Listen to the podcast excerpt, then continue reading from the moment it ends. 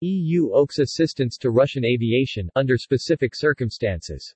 The European Council issued a statement today, announcing that technical assistance to Russian aviation sector will not violate any of the European Union's sanctions as long as it is needed to safeguard the technical industrial standard setting work of the International Civil Aviation Organization.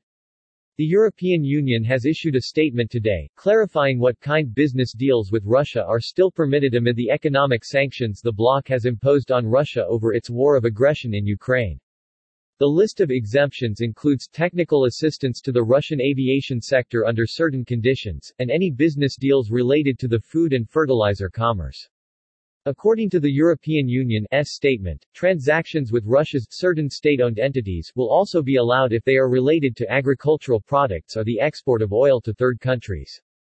Trade in agricultural and food products, including wheat and fertilizers, between Russia and any third country is also not affected by existing EU sanctions in any way, EU said.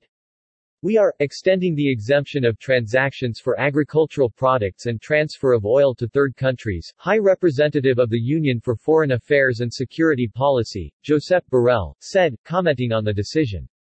The European Union is doing its part to ensure we can overcome the looming global food crisis, he added. Any non-EU countries and their citizens, operating outside of the European Union, can also buy any pharmaceutical or medical products from Russia without fear of repercussions from Brussels, the statement said.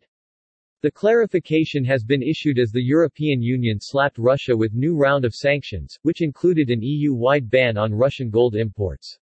EU also froze the assets of Sberbank, Russia's largest lender.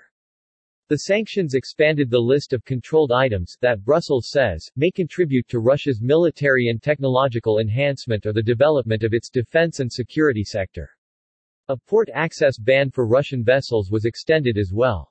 The EU Commission described the latest round of restrictions as a maintenance and alignment package intended to tighten loopholes in existing sanctions and align the EU with its other Western allies on gold imports.